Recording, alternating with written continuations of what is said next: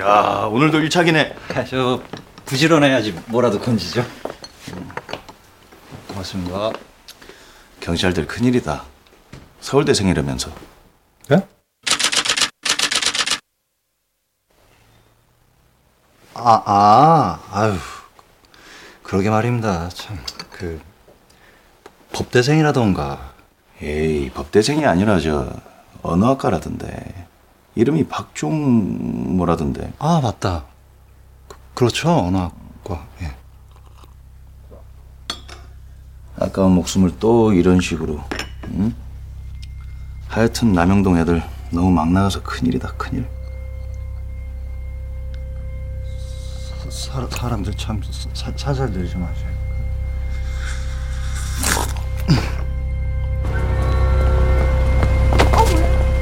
여, 여, 여보세요, 부장. 저희 남, 남영동에서 조사받던 서울대생이 사망했답니다.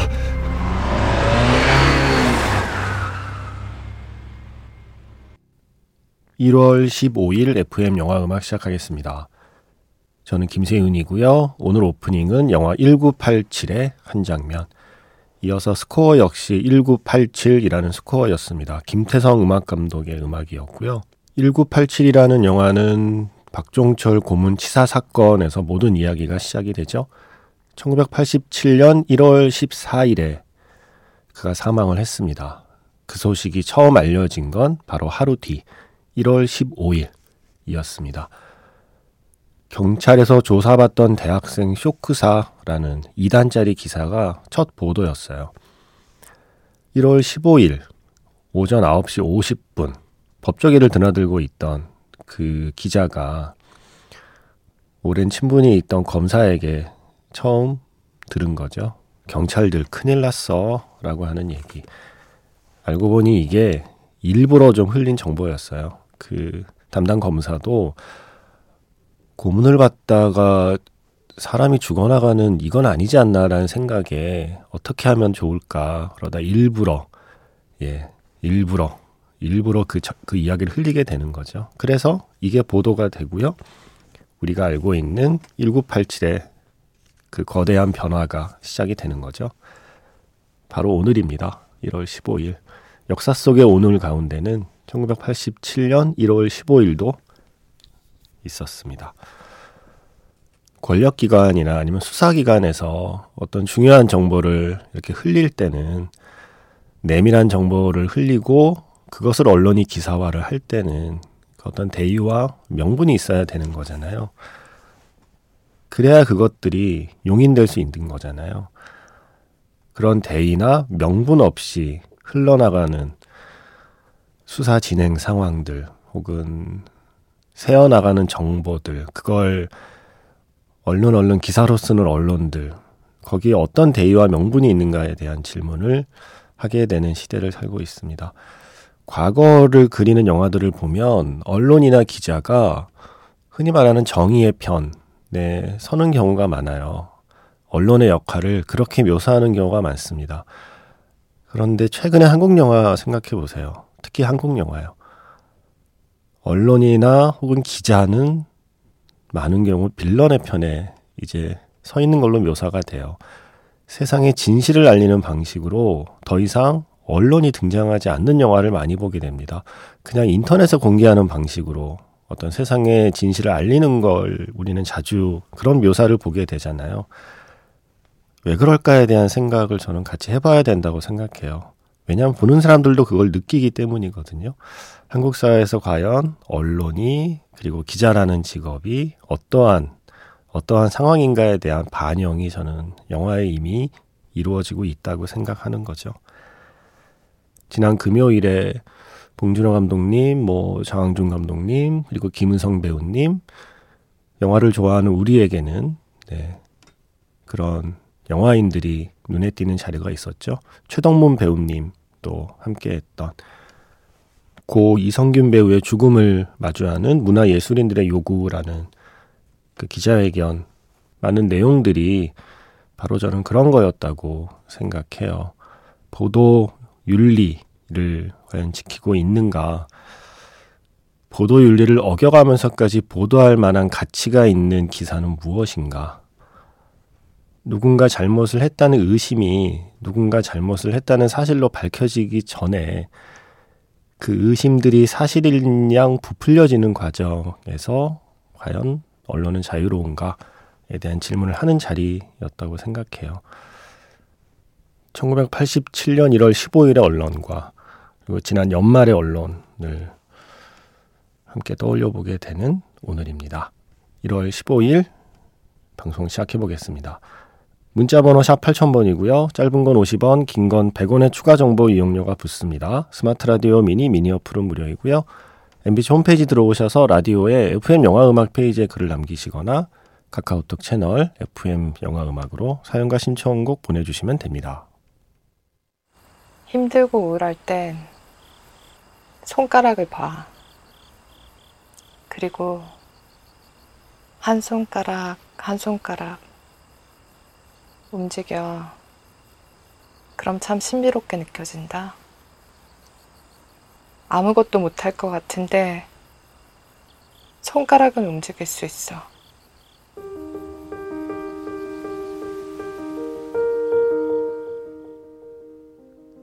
손가락을 움직여서 신청곡을 보내보세요. 문자번호 샵 8000번, 짧은 건 50원, 긴 건 100원에 추가 정보 이용료가 붙습니다.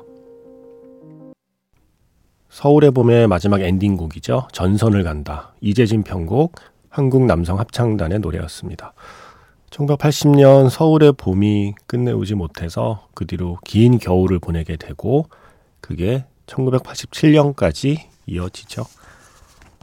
어, 공진서 씨가 제가 그때 음, 기자의 언어가 아닌 관객의 언어로 영화 이야기를 들려주는 자리가 관객과의 대화일 거다. 뭐 이런 얘기 했다라고 말씀드렸더니 관객의 언어로 영화 이야기 들려주는 거 맞아요. 그게 정말 좋은 것 같아요. 앞으로 GV 가서 질문할 때 마음가짐으로 삼겠습니다. 새삼 GV가 참 특별한 교감이라는 생각이 드네요. 그리고 새벽 2시에 만나 영화 이야기를 나누는 이곳 영화 음악 듀오라고 해주셨습니다. 고맙습니다. 혹시라도 오해하실까봐 말씀드리면 저는 기자의 언어나 평론가의 언어가 잘못되었다거나 필요 없다는 얘기가 절대 아닙니다. 기자의 언어와 평론가의 언어는 너무 중요합니다. 예, 꼭 필요합니다. 꼭 필요하기 때문에 너무 중요합니다. 너무 중요하니까 좋은 언어를 써야 됩니다. 그러니까 뭐 바르고 고운 말을 쓰라는 뜻이 아니고 정확한 언어 그리고 고심 끝에 고른 단어들이 선택되어야 한다고 생각해요. 기자와 평론가의 언어는 저 역시 마찬가지고요. 저 역시 그런 책임을 갖고 있고요. 방송을 하는 입장에서 또 지면에 글을 쓰는 입장에서 어, 언제나 그런 좀 책임감과 무게감을 갖고 저도 하려고는 하고 있거든요. 그런데 제가 그때 말씀드린 건 기자의 언어와 평론가의 언어가 그렇게 심사숙고해서 나오지 않는다고 느낄 때 가 있, 있었다는 거죠. 예. 가령 흥행부진 실패는 그것이 실제로 흥행부진하고 실패로 판가름 나면 이제 그때 왜 흥행이 부진했고 왜 실패했을까를 질문하고 분석하는 그런 기사가 저는 맞다고 생각해요. 그런데 언론 시사, 기자 시사가 끝나자마자 그날 당일에 내가 이 영화를 재미없게 봤으니 이 영화는 망했으면 좋겠다라거나 이 영화는 망해야 한다라거나 하는 어떤 그런 마음들이 읽히는 글들이 막 쏟아져 나올 때가 있단 말이에요. 아, 그래서 이런 언어는 뭘까? 어, 그런데 그런 언어가 쏟아져 나와 버리면 아직 영화를 보지 않은 관객들이 그 언어에 묶이거든요. 그냥 그 언어에 묶여버립니다. 아, 이거 아니래. 이거 망한데, 예, 망했대가 아니라 망한데, 이런 생각들을 자기도 모르게 하게 되기 때문에, 그래서 드렸던 말씀이었어요. 영화를 본 관객이 직접 관객의 언어로 자신의 이야기를 하는 것이 그래서 또 필요하고 중요하다라는 얘기를 하는 거죠. 뭐, 길게 할 얘기는 아닌데 또 길게 했네요. 어쨌든, 제가 그래서 그때 지난 금요일 방송에 여쭤보지 않았습니까? 여러분의 인생 멜로는 무엇입니까? 제가 그 질문을 받고 선뜻 마음에 드는 대답을 내놓지 못해서 이불킥을 했던 기억을 떠올리며 여러분들이라면 여러분의 인생 멜로가 뭐냐는 질문에 어떤 작품을 답하시겠습니까? 그랬더니 많은 분들이 답을 주셨어요. 노희성 씨, 사랑과 영원. 아, 그쵸. 맞아요. 서정호 씨. 그래도 뽑으라면 전 중경삼님이요. 크, 맞아요. 왕가의 영화들도 멜로죠. 이지연 씨. 어, 너무 많은데 노트북 생각나요. 이 학교도 학교 시청각실에서 보다가 주변 눈치 보면서 엄청 울었는데 왜 눈치를 봅니까? 예. 당당하게 눈물을 흘립시다 우리. 이재현 씨는 친니 친니도 좋다고. 아 맞아요. 순전히 진해림과 금성무 때문에 좋아했던 멜로 영화인 듯이라고 하셨고 최준영 씨는 폭풍의 언덕. 오 천녀 유혼. 오 맞아요. 저 어릴 때 저의 인생 멜로는 천녀 유혼이 맞네요. 장희수 씨는 만추. 아 맞아요 만추. 성영주 씨는 전도연 공유의 남과여. 와 김윤희 씨는 초속 5cm? 음, 맞아요. 이것도 있었죠. 이수정 씨. 아, 인생 멜로. 저는 냉정과 열정 사이요. 아, 진짜, 진짜 멜로 맞네요. 멜로는 또 음악이 좋아요. 영화 음악 프로그램은 멜로 없으면 안 됩니다. 사실 서울에 보면 음악 얼마나 좋습니까? 1987도 좋고요. 뭐 스릴러 영화 음악도 좋고, 뭐 마블 영화 음악도 좋고 다 좋은데 그래도 뭔가 어 사람의 마음을 몽글몽글하게 하면서 듣는 사람을 내가 보았던 그 영화 앞으로 내가 앉아 있었던 그 극장으로 데려가는 것 말고도 또 다른 곳으로 데려가는 영화 음악은 확실히 멜로 영화의 음악들이 그 일을 많이 해요. 어, 내가 앉아있던 극장뿐만 아니라 그 극장 밖에서 그 영화를 함께 본 사람과의 시간까지, 거기까지 나를 데려가는 음악들이기 때문에 멜로 영화의 음악들은 그래서 더 오래 남는 것 같아요. 머릿속에, 마음속에. 어, 말씀해주신 영화들 중에서 노래 몇 곡 한번 들어볼까요? 음, 일단 이 노래로 시작해 볼게요. 친니 친니에서 진혜림의 Lover's Concerto. 영화 친니 친니에서 어 Lover's Concerto 진혜림의 노래에 이어서 번지 점프를 하다에서 오 그대는 아름다운 여인 김연우 그리고 헤어질 결심에서 안개 정훈이 송창식 이 안개 이 버전은 우리밖에 없다고 말씀드렸죠. 박찬욱 감독님께서 출연하신 김에 선물로 주고 간 음원이라고. 그래서 자주 틀 거예요. 네. 왜 이렇게 자주 나와? 하셔도 할 수 없어요. 네, 우리 거니까 신나게 틀어야죠. 저와 같이 살아주시는 분께 네, 물어봤어요, 집에서. 너의 인생 멜로는 무엇이니? 그랬더니, 음, 번지 점프를 하다? 오, 그러다가 좀 있다. 아, 그것도 있다. 헤어질 결심. 그 순간 제가, 맞다, 헤어질 결심. 왜 그걸 생각 못했을까? 최동훈 감독 앞에서 인생 멜로가 뭐냐는 질문을 받았을 때, 헤어질 결심이라는 영화 제목을 대는 건 너무나 완벽한 답변 아닌가라는 생각을 했습니다. 너무 가벼워 보이지도, 예, 너무 엉뚱해 보이지도 않는 가장 가장 정확한 대답이 아니었나. 아 역시 저보다 뛰어난 사람과 제가 살고 있더라고요. 헤어질 결심은 정말 저의 인생 멜로입니다. 누군가는 그게 무슨 멜로냐, 범죄 스릴러지라고 하실 분도 있겠지만 아닙니다. 네. 저에겐 완벽한 멜로였습니다. 최근에는 정말 헤어질 결심이 가장 좀 센 멜로였던 것 같아요. 세다는 게 표현이 세다는 게 아니라 여운이 센 그런 멜로였던 것 같습니다. 아, 김보람 씨. 안녕하세요. 처음으로 사연을 남겨봅니다. 늦은 오후 막 사무실 청소를 하려던 참이었어요. 저는 평소 청소할 때 라디오를 종종 듣곤 합니다. 거의 별밤이나 백햄을 틀어놓아요. 아마 다시 듣기를 이렇게 틀어놓는다는 말씀 같아요. 그런데 그날은 왠지 처음 보는 새벽 2시 프로그램에 눈길이 가서 듣기 시작했고, 그 중에 1월 10일 방송을 클릭했습니다. 그리고 곧바로 청소하려고 의자에서 일어선 순간 오프닝에 익숙한 목소리가 흘러나왔어요. Because we don't know when we'll die. We get to think of life as an inexhaustible well. 아, 죄송합니다. 네. 못 배운 사람이라, 네, 영어 발음이. 사카모토 류이치의 풀문이 그것이었죠. 저는 의자에 다시 앉을 수밖에 없었습니다. 작년에 저는 사카모토 류이치에게서 헤어나오지 못하는 상태였고 최근에 스스로도 너무 과몰입한 느낌까지 들어서 관심사를 다른 쪽으로 환기시키려 하고 있었거든요.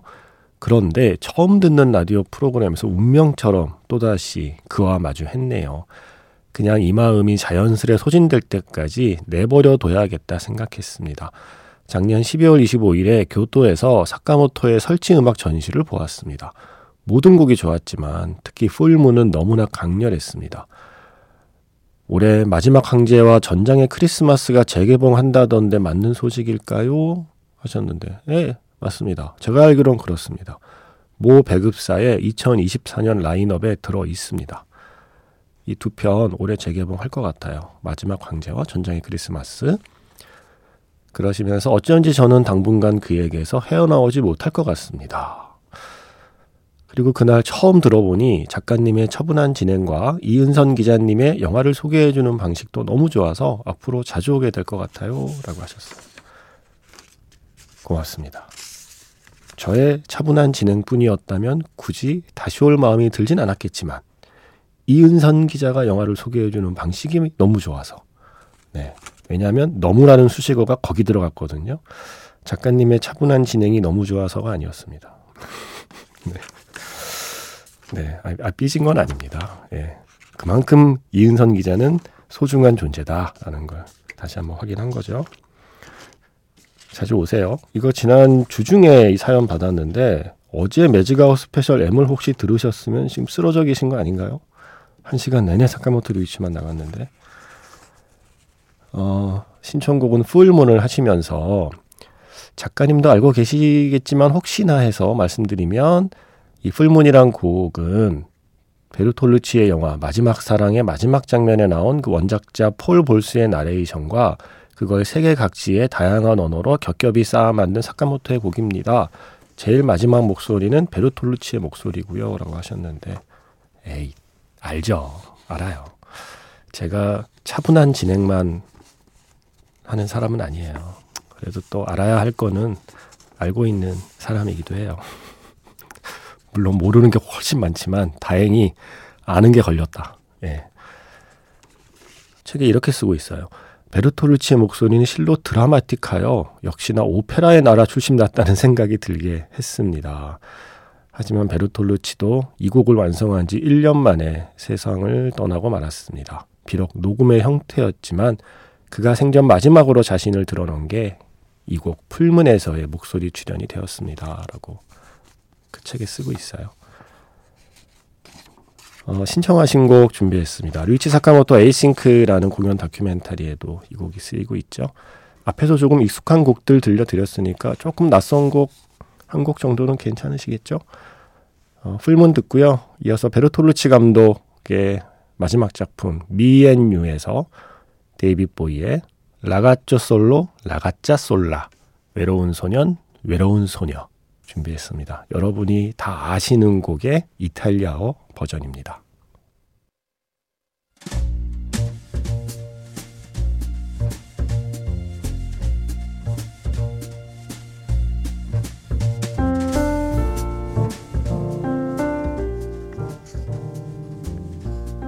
다시 꺼내보는 그 장면, 영화 자판기,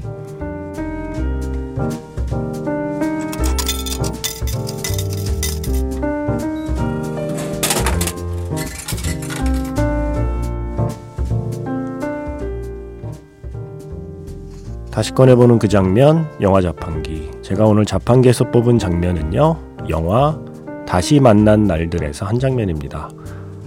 내가 좋아하는 것을 계속 할 수 있을까? 아니, 내가 좋아하는 것을 계속 해도 되는 걸까? 그렇게 흔들리고 있는 주인공 테일의 마음을 움직인 건 중학교 2학년 덕호가 들려준 이야기. 그리고 아이들이 무대 위에서 보여준 패기와 열정이었습니다. 덕후야 너는 밴드 할 때 언제가 제일 좋았어?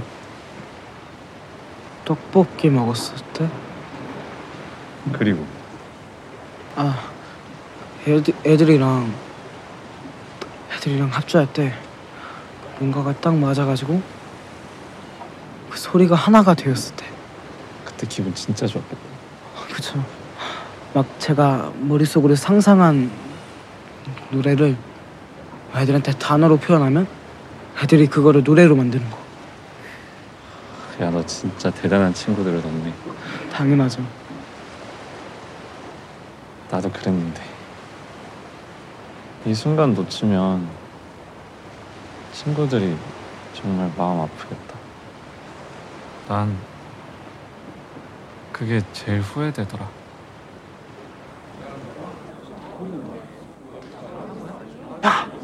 학생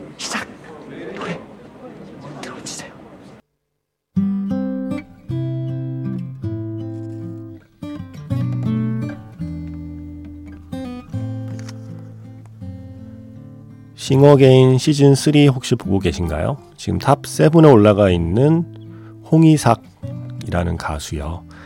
2020년에 개봉한 이 영화 다시 만난 날들의 주연 배우이면서 음악 감독이었습니다.